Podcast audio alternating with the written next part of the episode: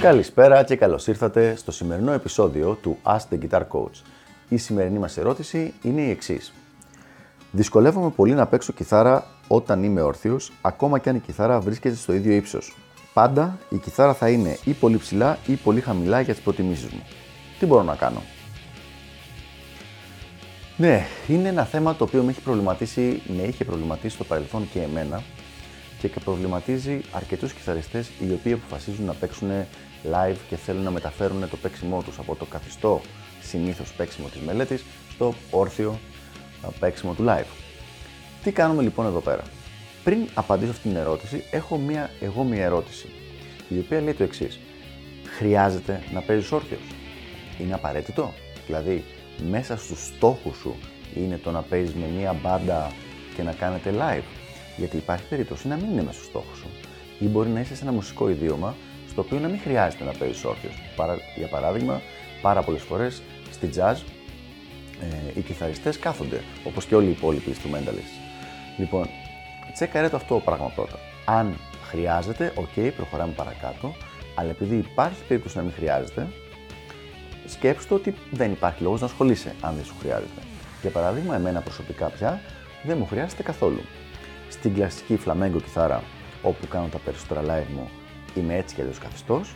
Στην ηλεκτρική, είτε στη διδασκαλία είτε στο στούντιο είμαι καθιστός, οπότε δεν ασχολούμαι καθόλου με τις διαφορές ε, το να φτιάξω την τεχνική μου για να μπορώ να παίζω με τον ίδιο τρόπο και όρθιος. Αλλά επειδή είναι κάτι το οποίο το είχα κάνει στο παρελθόν, για να δούμε πώς μπορώ να σε βοηθήσω.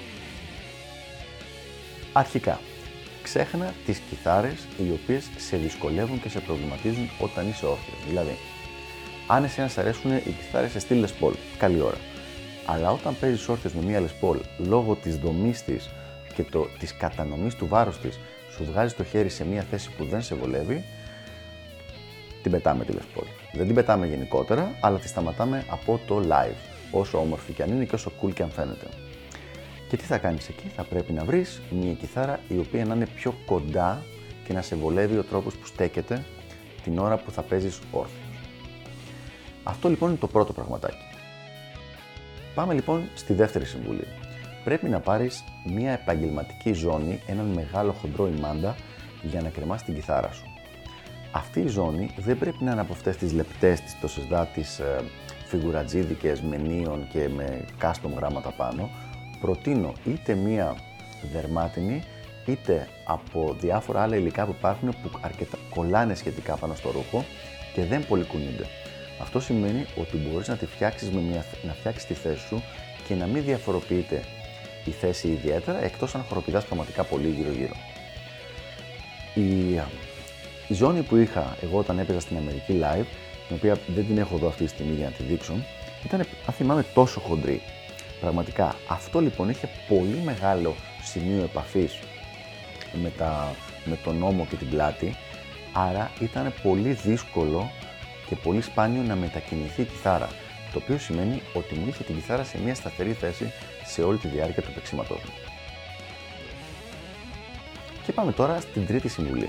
Η τρίτη συμβουλή είναι κάτι πάρα πολύ απλό και είναι η πιο συνηθισμένη λύση στο πρόβλημα το οποίο είπες. Και αυτό είναι ότι να μελετάς και καθιστός φορώντας τη ζώνη, το strap δηλαδή, και με την κιθάρα κρεμασμένη και όχι ακουμπισμένη όπως την έχω αυτή τη στιγμή στο πόδι εδώ πέρα. Δηλαδή, να έχεις μία θέση παίξήματος της κιθάρας, η οποία μονίμως να έχει την κιθάρα κρεμασμένη από τη ζώνη στους ώμους σου. Με αυτόν τον τρόπο δεν θα διαφοροποιείται τόσο πολύ το παίξιμο το καθεστώ από το όρθιο.